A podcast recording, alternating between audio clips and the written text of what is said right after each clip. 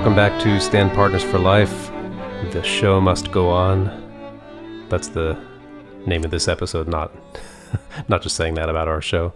But thanks as always for uh, being here with me. For uh, I think this will be a great episode. It's about uh, well, the show must go on, and we were kind of thinking that. I think this past week we played the entire Romeo and Juliet ballet with dancers and video and everything, and the concert stretched to three hours. And right before some of those performances, I was yeah almost wondering, you know, must must I go on? um, and I love the music, and I know you do too. That's one of your favorite pieces. But yeah, the music is so good that I almost I've almost already forgotten how, how long it felt. It's like childbirth. Oh yeah. I guess I, I wouldn't know, but I've heard. Yeah, today, this being the first day that we didn't play the Prokofiev, I've just had all the tunes running through my head all day, so I guess that's proof of how great the music is. Although, do I mean, I guess I get bad music stuck in my head too, Yeah. but this is undoubtedly great. yeah. Well, right now I have wheels on the bus stuck in my head, so I'm not a good person to ask. Okay. well, but, I mean, that's an effective tune also.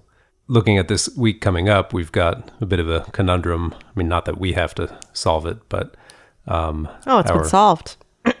That's right. It just was solved today, but rehearsals start the day after tomorrow. And uh, up until today, we had no conductor and no real program for the coming week, and that's because the conductor canceled. So, uh, Daniel Harding, who we've spoken about on this podcast before, actually, uh, I hope you're doing well. I heard there was some sickness or sickness or injury. Injury. Okay. Well, we definitely wish him the best, but yeah, it was a pretty short notice change of plans for the orchestra, and um, usually these things get solved, you know, instantaneously. It's like as soon as someone canceled, they've got twenty people lined up who can just drop everything and come, you know, for an orchestra like LA anyway. But in this case, it took some doing. It seemed like everybody was engaged. I guess it's you know it's not like it's the summer where plans are loosey goosey. I think all the conductors had stuff going on in October. So Yeah. In fact, I think a few times it's worked out great. I can't remember who it was who canceled, but Jaap van Zweden was able to come in. Was that in Chicago? that was in Chicago. He interrupted his honeymoon, as I recall. He came back from Hawaii early, and he was all bronzed and Right. and uh yeah, and that was the first time we'd seen him and we thought he was great. And it was it was really fun having him conduct. Yeah. So you never know what you're going to get. Um, and just for the curious, for this coming week, it's uh, turned out that the one of the so-called Dudamel Fellows, we have several that rotate throughout the season. Um, Paolo Bortolomeo.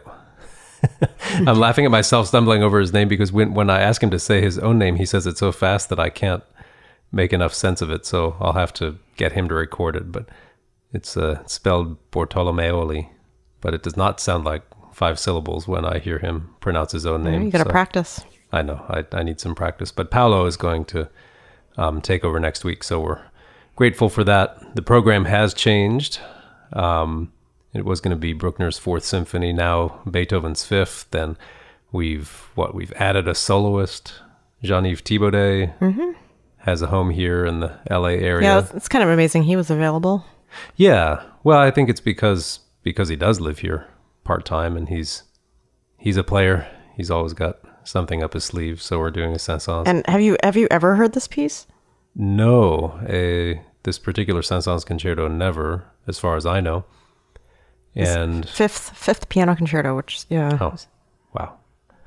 didn't know he wrote. We'll see. I didn't know he wrote five of them, or maybe he wrote like ten. But well, I mean, we're surprised he wrote three violin concertos because everybody plays number three, and we're always like, what do the first two sound like? Um, well, I mean, you know, some people know what the first one sounds like Oh, that's right, because it was performed this summer at the Hollywood Bowl. by your stand partner Yep. My my stand partner, my actual stand partner for for most of your life. and we're keeping a newish piece that's a vehicle for our principal flute. He's the soloist for the Oh, Uh, yeah, and there's also a soprano. okay. So we'll talk about why programs change, why certain things stay the same, and we're also going to tell one of the best examples of this kind of thing from our experience when when a music director cancels and very unexpectedly, and that's from our time in Chicago. So let's start that story um, because I was actually not around for all of this. This happened in late 2010 in Chicago, right, or early 2011. It happened 2011. in early 2011 when you were on tour with the LA Phil. Right. So I had just won the job in LA. And in order to sort of jumpstart the process, I joined the LA Phil for a tour before I officially started. So I came out to LA, I think, for two weeks preparation or one week preparation, and then did a European tour. And while I was on that tour, I remember I called you from Budapest. It was late at night in Budapest, but I knew it wouldn't be a past your bedtime in Chicago. And I was just telling you how things were going. And you said, wow, uh, you will never believe what. Well, no, I think what happened was I called you knowing you probably weren't going to pick up the phone and I left you a hysterical message Oh, is that it? right after it happened because I was like I I was you know, in a in a real tizzy about it and All right. so what had ha- just happened was we we had been rehearsing Shostakovich Fifth Symphony and it was the end of the slow movement and who was conducting? and it was um, Riccardo Muti was conducting, and I still remember. I think it was rehearsal number ninety-five in that movement, and um, I don't think I'll ever forget sort of what it was like to look at the music and then look up and see that he he just looked really strange, and his arms were sort of half up, but he wasn't really moving anymore. And then yeah, he then he just pitched forward on you know off the well off the podium, I guess, and face forward into the floor. And uh, people started screaming, and you know, some people were shouting, you know, about calling nine one one. Other people shouting about keeping calm, and it was sort of That's always good. Shouting about keeping calm. it was it was uh, I've, I've I fortunately have not been in a lot of semi crisis situations in my life, but it was it was interesting to see how everyone reacted in this particular scenario, and um, there was that feeling that he may have just died. You know, I mean, I think maybe you know, I think we figured out pretty quickly he was still breathing, so that was that was good. But you know, a few moments of doubt, obviously Um, and it was scary, you know. And we, I, my instinct was to just, yeah, I knew we just had to get off the stage because there would be plenty of emergency people, medical people there, and there's I being neither of those, and of, yeah, I was just going to be in the way. So that's when I ran off stage, and and I was just kind of like, what do I do? You know, like I, I'm not, I don't really have anything to do with this. So, but I still feel really, really, you know, upset about it, kind of. And so I, Right. so I and called you and I left you that message where I was like, Riccardo Muti just, you know, face planted into the stage and we don't know if he's alive or not. And Yeah, and it's it you know it really takes you out of your place because we go to work and you know we're thinking about the music, we're thinking about our colleagues, we're thinking about day to day stuff or whatever, but we're pretty much programmed. if we go in for a ten o'clock, we're done at twelve thirty or whatever it is, and it's not like we ever just sometimes leave at eleven or sometimes leave at eleven thirty or something like that. And we're we're we're there, and that's part of the day. And then something like that happens that's real. You know, that's real life, and that's what takes up all your mental energy. And then at a certain point, you just like you said, you're like, well, what, what's what's my purpose here? What am I really doing? Nobody's making music. Should we just do we pack up and go home? And then then you start thinking, are we gonna play this program? What's gonna happen? Because that was actually a big week, wasn't it? Was it the? it was the gala week. Yeah. So, Yeah. um, yeah. And then what was the rest of the program? Um, Beethoven Violin Concerto and I That forget what the Anne overture Sophie was. Mutter. Yeah. And that was great because, you know, it was the first time I had ever seen her in person. Oh, that and I was. huh? really looking forward to it. Yeah. And you hadn't rehearsed with her yet. I forget. I forget. Um, but she is, she was great. She is great. And um, yeah, it was a real treat to hear her play in person. You know, she's such a legend, and it's weird to think it took all that time for me to to to actually hear her live. And at this point, when was the concert? How many days? I think it was that night. The concert was going to be that mm, And night. the concert was that night. It was that night. so, and you know, you neither of us was part of the administration there or anything, so we weren't privy to all the discussions. But we're talking about they need to if they're going to find another conductor, and if the show is going to go on, it's got to be, you know, in about six hours time, or realistically, they've got to find someone in the next hour or two, and they've got to be local. They're, they can't fly anyone in. In the end, what ended up happening was we And we're going to break up this story a little bit, aren't we? To to entice people to listen to to this entire episode, right? You're not going to spill all the beans right now. ah, right. That was- that was my I'm going to make you wait to hear what the solution was because you're undoubtedly just sitting on the edge of your seat. Just, tell me what now. I, happened. I just want to remind you, you know, how we're going to dole this out. All right. I, uh, but you know that basically that's the situation our orchestra has found itself in this week and we've gone ahead and told you what the solution was there. But because i remember when that happened a lot of people their first reaction was well okay so what? I mean this is the chicago symphony. You don't even need a conductor right? I just read a book. In fact it was largely on violin playing but one of the things that the author said was if everybody had a sound musical mind then orchestras would never need conductors and we could just you know go about our mm-hmm. business without the just answered your own question there. and I, you know, I'm I'm always in awe of chamber orchestras. I really am. And you played in one for a while. I mean, I don't even like the. You know, it must be so much more work, but in the end, it must the product must be that much more solid and satisfying to to produce. well and you're ta- you know you're talking about St. Paul Chamber Orchestra which was my first job for two seasons and back then because I joined in 2000 and played there for 2 years. Back then we only did a couple weeks a year that were truly without conductor. And those were really tough weeks. Um yeah it's definitely rewarding but it's hard work and it's still not a true democracy you know? Um Well, it couldn't really be. I mean, but but everyone is supposed to sort of contribute, even like not just playing wise, but even in rehearsals, like people pipe up, right, and they have ideas. Yeah. Or Yeah, uh, but then it goes into the realm. See, then one of the nice things, right, about having a dictator uh, conductor up there is that nobody feels like their uh, everybody feels like their opinion is equally valid, which is to say, totally meaningless. Um, when you open it up and, and say, oh well, ev- everybody's free to give their input, but we've got you know 90 minutes worth of music to put together in four rehearsals so keep it short and snappy and don't speak up unless you've got something important to say then what basically ends up happening is that the important people or at least the people who think they're important end up running the show and that can leave a lot of members of the orchestra feeling more disaffected than they would just under a conductor because then it's like oh well hmm. Last week we had a conductor and at least i knew where i stood and we were all working collectively to, to try scum. and do what the conductor wanted and, and we had one purpose but this past week i felt like you know i was supposed to have my chance to contribute but nobody was interested in what i had to say and so i felt even worse than than usual Yeah. i remember i remember that oh, terrible. you know that sentiment hearing that from some people I, I was a principal player principal second so while i had some important things to contribute. I still didn't feel like i was totally free to just play the way i wanted. So it was it was a really interesting process. And as you said when things worked well i felt a greater sense of pride like i made this happen.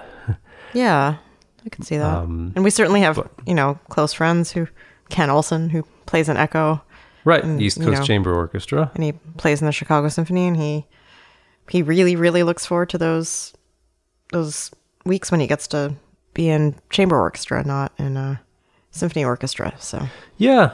And that, you know, that particular group, that's a group of friends that are of similar age. And, you know, that's a little bit different from a group that's been put together Bit over decades. And, you know, I'm sure there were some folks who are closer to my age now in their 40s or 50s or 60s who back then in St. Paul didn't love a 20 something you know, telling them how uh, a phrase should be shaped. So Now you're that person. You're that. You're now that, I can, yeah. you're the crusty old guy. Where's my 20 something person to beat up on? no names. So it, it's, yeah, I mean, that would, you know, at, at that point, let, going back to the Chicago story, with only a few short hours and, until the concert, that that was one. Am I am I allowed to option. start revealing more of the outcome here? Or Well, not yet, because let, Not let, yet, let's all go. Let's flash forward now to the present day in LA, because here they had a little more time to work with. You know, I think they got the cancellation with several days to work with. That that just multiplies your options exponentially because you can start calling people who aren't local. right? You know, if the repertoire is standard enough, they can consider keeping the program intact. So you could call somebody in New York and say, "All right, we need you here in three days. Um, could you be ready with this program?" So it becomes a game of who you're talking about. You know, wh- what becomes more important, the program or the conductor? And at that point, the tickets are basically sold or not. So it's not like you you don't have to have a huge name, but you need someone obviously who can step right in and get the job done. And you know, in that sense, you know, it's great that Paolo can come in because he's, I mean, he's spent so much time with this orchestra. Not always on the podium, although some on the on the podium for various new music and children's programs. But he's And been by that you mean he's been the cover conductor for Yeah. for lots and lots of weeks. Oh yeah. I mean, all told, he's been in the hall for probably fifty rehearsals, and and nearly as many performances. I just worked with him in a sectional for the Colburn Conservatory where he was conducting all the strings, and I was playing in the section. Oh, you worked. you just worked with him for the Green Umbrella concert Yeah, too. and I, I just was a soloist for a a new music piece with lots of uh, lots of twists and turns and click tracks and laughing and head like motions. literal twists and turns. Yeah. Your head. So you know he's going to be great, and it's uh, I believe that he had to get out of a prior engagement in order to to cover this next week. But nevertheless, we did change the program. You know that must have been because Bruckner Fourth Symphony was not right at the ends of his fingertips, and if that was the case, then you know he was smart, and the orchestra was smart not to insist on it because it's a big deal to lead an orchestra and you've got to do it in repertoire that that you know is going to bring everyone together. I mean, there also, I think the fact that the the Oliver Knussen piece is like undoubtedly unfamiliar. So, given that, I think that they wanted to make the rest of the program something. And I, I don't know. Of course, I don't know if the Saint-Saëns piano concerto is something he knows, but um, but definitely the Knussen would be something Right, and we had to keep that. we had to keep it because we'd already hired soloists. Yeah. So yeah, so given that um, they've gone with Beethoven five instead of the Bruckner, um, which apparently, according to a screenshot sent to us by our good friend and colleague in the orchestra, that seems as if social media is reflecting not altogether happy responses to the to the swap and in programming. Well, there will always be uh, there will always be audience members who uh, want to make their feelings known about switches. Well, you remember once in Chicago when Well, I, I wasn't there for this, but yeah, oh, you, you already know what I'm going to say. When Yeah. the day that Reagan died. yeah. I still can't believe this. Our president came out and before the concert, and, and I think this repertoire had been switched months before or something. But what was it? it? Originally, it was supposed to have been Mahler 10th Symphony. I think the reconstruction of Mahler 10th Symphony, and but months before it had been switched to something else. And so before the concert started, our president at the time came out and said, you know, in in remembrance of former President Reagan, we'd like to have a minute of silence before this concert. And so as she was standing there and every, you know, all of us on stage were closing our eyes or doing whatever it is we do during the moment of silence and some angry voice rings out from the hall. You should be playing Mahler 10th Symphony as you promised. And then there's some boo, shh. obviously ruined the moment. But Wait, so what did you play instead of Mahler 10? oh, I, I can't remember what it was. It could have been Beethoven Five or anything. I mean, Huh. it was- This does seem weird. some folks aren't happy that you know they really wanted to hear Bruckner Four, and I, I, understand that. 4. I, I don't know what the appropriate response is. To, I mean, I think you know, I can I can certainly understand Well, we've- thought about that when we go to the theater, for example. You know, we buy a ticket months in advance because, uh, yeah, Jeremy Irons is going to be playing the role of whoever. And, you know, sure, if we had gotten there and they said, oh, yeah, he's not feeling well, it's going to be some guy you've never heard of. I mean, even if that guy was great, we'd be really disappointed. And Right, but what if like yeah, I mean it's more like you know, it was going to be you know, a long day's journey into night and instead you end up seeing, I don't know, um I'm not well acquainted enough with like the theatrical canon, but like what's what's like a more straight ahead sort so, in other words, you're, you're saying they keep the stars, but they just change the play. Yeah. Right. I. I guess Well, I guess in this case on- technically they swapped out. I mean In this, person wasn't angry that they weren't seeing Daniel Harding. No, there's probably people who are sad they're not seeing Daniel Harding. I'm sad we're not seeing him. I think he is someone people look forward to seeing at work for sure. Um, and it's yeah, it's really unfortunate he's not coming. So I don't know. It's possible people were had their hearts set on him. And as far as the concerto and adding Jean-Yves, I imagine they came to Jean-Yves wondering, first of all, are you in town? Are you available? Um, because he's someone that we've worked with so often and so successfully. And at that point, he likely would have said, here are the things that I'm playing right now.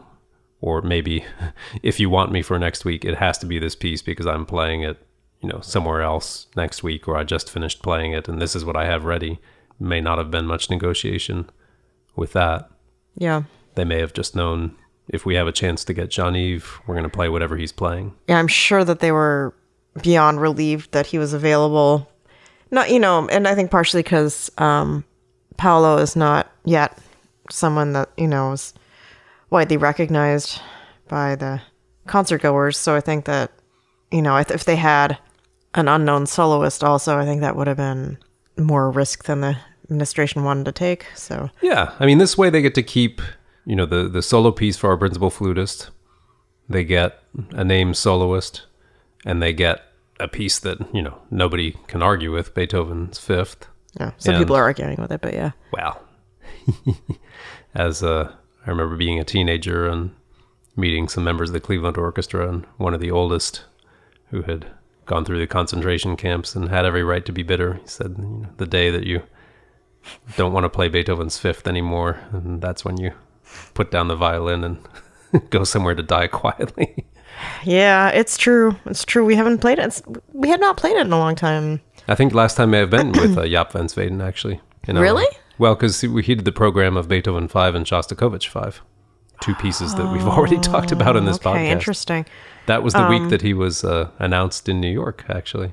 Yeah, and you know the way he did it, it really made it seem really uh, revitalized. Well, the orchestras need that. You know, now when we play it, we can look back on that week and say, you know, that week with Beethoven 5 really brought us together, and we're going to want to play our best for Paolo. I know that's going to bring us together. Um, yeah, So it, it should be an interesting week, and maybe now you should uh, tell a little bit more about what happened next in, in Chicago. Well, so you may have guessed, but the ultimate solution was that we did it without a conductor. Now, did you get to rehearse this? That You can't remember? I think we. No, I don't remember. I don't remember. I just remember that at the concert.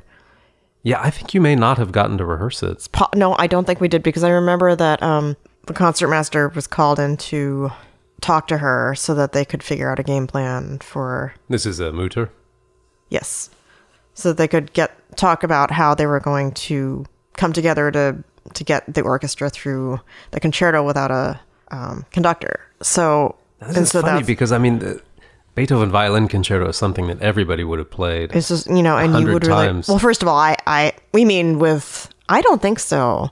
Honestly, it's not done that often. I mean, it, it's not at all unfamiliar, but I you'd be surprised. You you think that you know, especially as a violinist, I was surprised that I was so unfamiliar with some of the crucial moments at which the orchestra has to change chords.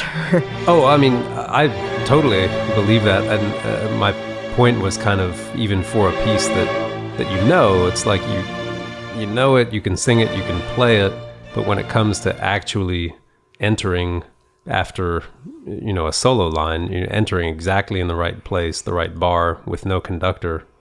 Yeah, That's even, totally you know, even a little hes- hesitation on anybody's part makes everybody start to sort of doubt themselves. And so, you know, you know, I'll say the winds and brass even more so they know it. They they've heard it, of course, they've played it, but when it comes to having to sort of get through it without, you know, the conductor for the first time, you know, it was it was kind of funny because the second movement in particular, and the whole thing was a little bit tough, and it, it was tough to keep the tempo going. I remember that was the hardest thing. I kept wanting to slow down, and she kept trying to, you know, get us to play faster. But it's a lot of people on stage in the end, and sad to say, we're not always used to responding when we don't see someone standing up there well, on the I mean, podium. Never. right, we're not. We're definitely not used to it, and I dare say we weren't great at it. But um, but yeah, the second movement was the biggest challenge. I would not have told you that I thought the slow movement of the concerto, but in the end, it's a lot of chord changes that happen as a group behind the soloist, and she's busy doing her thing. She can't, you know, be concerned with whether or not we're we're changing in the right beat. And somehow, we we had tremendous trouble finding each other and, and changing all together. And there's a lot of waiting around for someone else to change first and then changing. um, And I forget with her, she may not be someone who has done a ton of really, I thought she had. Thinking the- about it, I thought she'd led chamber Oh, orchestras okay. quite a bit. I mean, she didn't she. Well, I guess when she toured with Curtis, that was with. that was conducting. with Previn before they were married. I mean, I, I I would be surprised. I mean, I feel like almost every European soloist has at least some experience leading chamber orchestras playing, you know. But then it's probably usually like Vivaldi or like, you know, Mozart even, but I probably hardly ever something bigger, but maybe I'm wrong, but Beethoven was on the larger side, I think, to to handle all those people and play, you know, especially I mean, especially with no rehearsal. Obviously, that the big problem was that we had no advance notice for this. So, yeah, we yeah, we muddled along. And the thing is like It must have been so exciting, though. no, I mean, no, we were still kind of unsettled by the whole thing, I think. And, you know, and, and then on top of it, to sort of feel like we were putting out something that was less than optimal for the gala concert wasn't the best feeling either. this was the gala audience, though, too. They were half in the bag. Hopefully. Maybe they handed out like extra shots of bourbon before the concert. Do they drink bourbon in. Chicago? They probably drink bourbon everywhere now, but bottles of lager. Um, um, so yeah, it, you know, we got through it, but it was, and then, and you know, I don't remember what happened for the symphony. There's no way that we played. Maybe we well, had. there had been apparently the week before you had played a Mozart symphony, an earlier Mozart symphony oh, with Oh, maybe conductor, that's- maybe with Muti even, Maybe we replaced. and the they just brought that one back Okay, to That do sounds without right. conductor. that sounds right. Okay, but the worst thing was the second movement of the Beethoven concerto. Yeah, so everything else strange was sort that like whatever. you know a full symphony. You know, you would think, wow, you surely you'd need a conductor for that. Um, whereas the concerto, there's clearly a leader up there, and you know I know this to be true because I could, I've been in that situation. Um, but yeah, that concerto would be super Yeah. tough. And whenever we play it now, I still laugh, thinking it's like such a different experience with someone waving their arms around. In case lest you think they don't do anything, you're wrong. Yeah, yeah, those conductors do come in handy They once in a a, while. Well, I, I remember a, a new music program that we were rehearsing here in LA once, and um, you know, it was it was quite a complex piece, and I, I think therefore we had a decent amount of time devoted to it, maybe three rehearsals or something like that. And so we started the first rehearsal, and th- this was a Dutch piece and a Dutch conductor. And from, I- I wasn't quite picking up on what he was saying at first, but after about half an hour's worth of rehearsal, I realized that he had been making all these comments along the lines of, "Well, you'll you'll need to know this later when I'm not here." And it became clear finally that he didn't intend to conduct this in the performance. He he felt that he was there to lead the rehearsals, but that we'd play it without conductor because he'd seen it done somewhere, but with much, much more rehearsal. And so I, you know, I was nominated to be the one to say, uh, look, we can't, this is not like a shades of gray here. I mean, we, if we're going to do this in these three rehearsals, you must conduct it. And we have to plan all our work around that fact. So he begrudgingly accepted and, and it was great. I mean, I, I'm not, I don't know what that piece would have gained not having him there. Obviously, over the long term, an orchestra like Orpheus or St. Luke's or whatever it might be that that plays without a conductor regularly or St. Paul now, you know, there there's so much to be gained there if you have the time to to work those things out. But that won't be the case for us this week. Um, what do you expect with a conductor that we've never played with before, playing a piece like Beethoven Five? But we have played with him. Well, but not for a sort of a subscription, a meat No, and potatoes. played like kids concerts. On the, I mean, I don't. It's not like we never saw him before. I think it'll be. No, but this is this will be you know for repertoire that talking about Beethoven anyway that people have played a million. Oh, you mean like, are we gonna like try to just bulldoze him through it? yeah? I mean, what's Probably. what's your thought? That's my that is my thought. I, you know, I hate to say it, and, but our instinct is going to be to play it the way we play it. You know, this is a big chance for him too to to really do things the way he likes as well. I mean, if if you were him, how would you play it? Would you put your own stamp on things? But And how do I think he's going to play it, or how do I think he? no, no, no I mean, how would you it. like? Uh, how? Let's say you're you're called in last minute, and specifically for a piece like Beethoven Five, where and let's assume that, which I think he does. I think he has the orchestra behind him because they know he's coming in last minute. If I were him, and I hope this doesn't come across, you know, as cynical orchestra hack talk, although probably, you know, is. But yeah, I mean, I think the smartest thing would be to have a few, you know, suggestions. But if he does, if he tries to do some kind of like sweeping overhaul or some kind of, you know, new and innovative approach to Beethoven Five, I, my instinct is that that will not go well from an orchestra conductor relations standpoint. Yeah. It- It'll be interesting to see. I mean, I think anyone in his position has to pick their battles, I guess, choose the things they're going to. And that's you know that maybe that's kind of glib. I mean, if if he were to be like Jaap van Zweden come in, Jaap van Zweden when he came in and, and you know filled in for whoever that was in Chicago. I don't remember who it was because he was so great. Yeah, if that's the case, it's not as if I'm always thinking, who's this clown, and let's you know, let's try to just lead him around by the nose, and then you know, best case scenario, we get out early.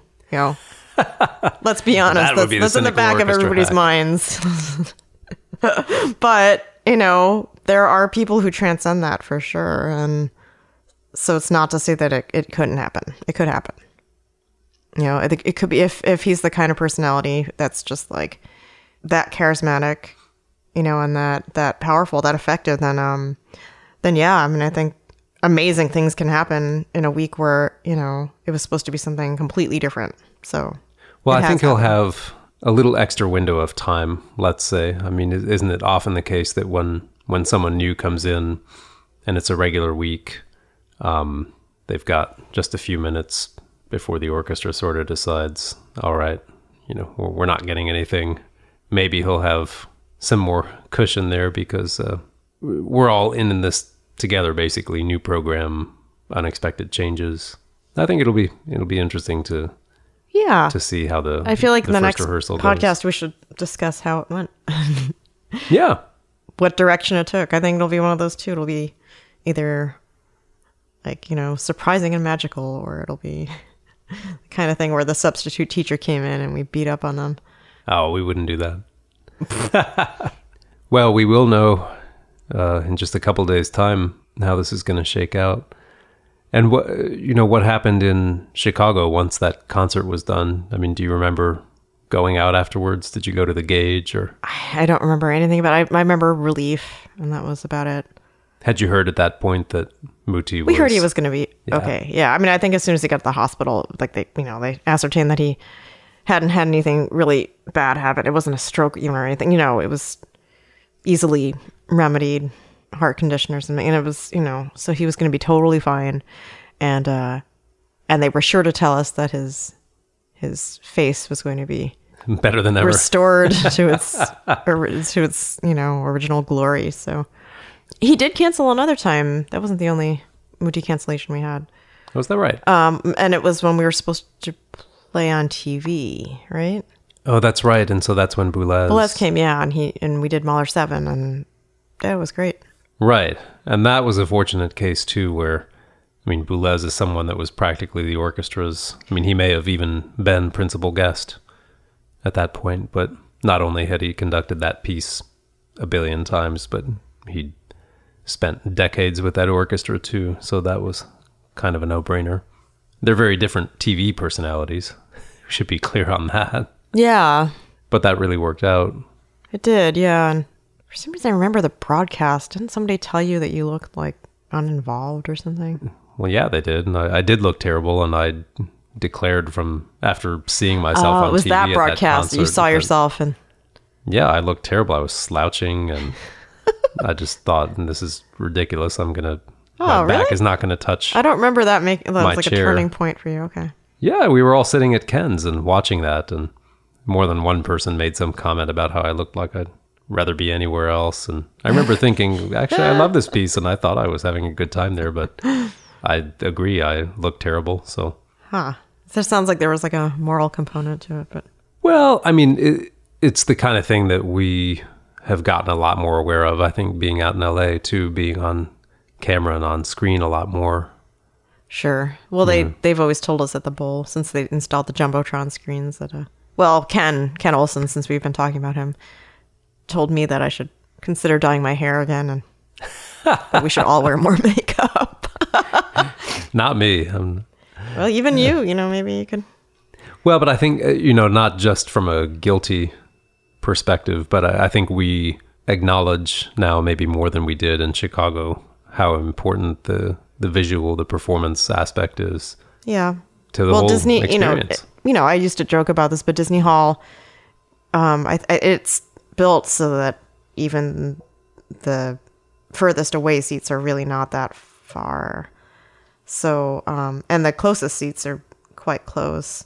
So, you know, there's there's no boxes, so it's not like people are kind of everyone's close together and having this shared experience. And so I think, you know, you just feel exposed sometimes playing wise and you know appearance wise so well, and speaking of the audience, are, are they going to be pulling for us extra hard, knowing that we've uh, made this switch? nah No? Well, I mean, take the i mean theater they know example. they I know mean- that we know beethoven 5 it's not like I know, but people all, you know, we know that people wonder about um, the impact that a conductor makes on the performance. Won't they be wondering, you know, how is this Beethoven 5 going to be different from, it sounds like the, the Seder questions. i don't know. I Um, don't know that the average maybe i'm wrong uh, but I, I don't feel that the average audience member is super attuned to to how we'd play like a you know really well worn classic like that even slightly different. But I, you know i'm probably i'm probably wrong about that. I'm always hearing opinions on how conductors influenced us or didn't. I'm sure they'll be curious to see what his what his connection with us is in the concert. And and very curious what we think of him probably. People want to ask us.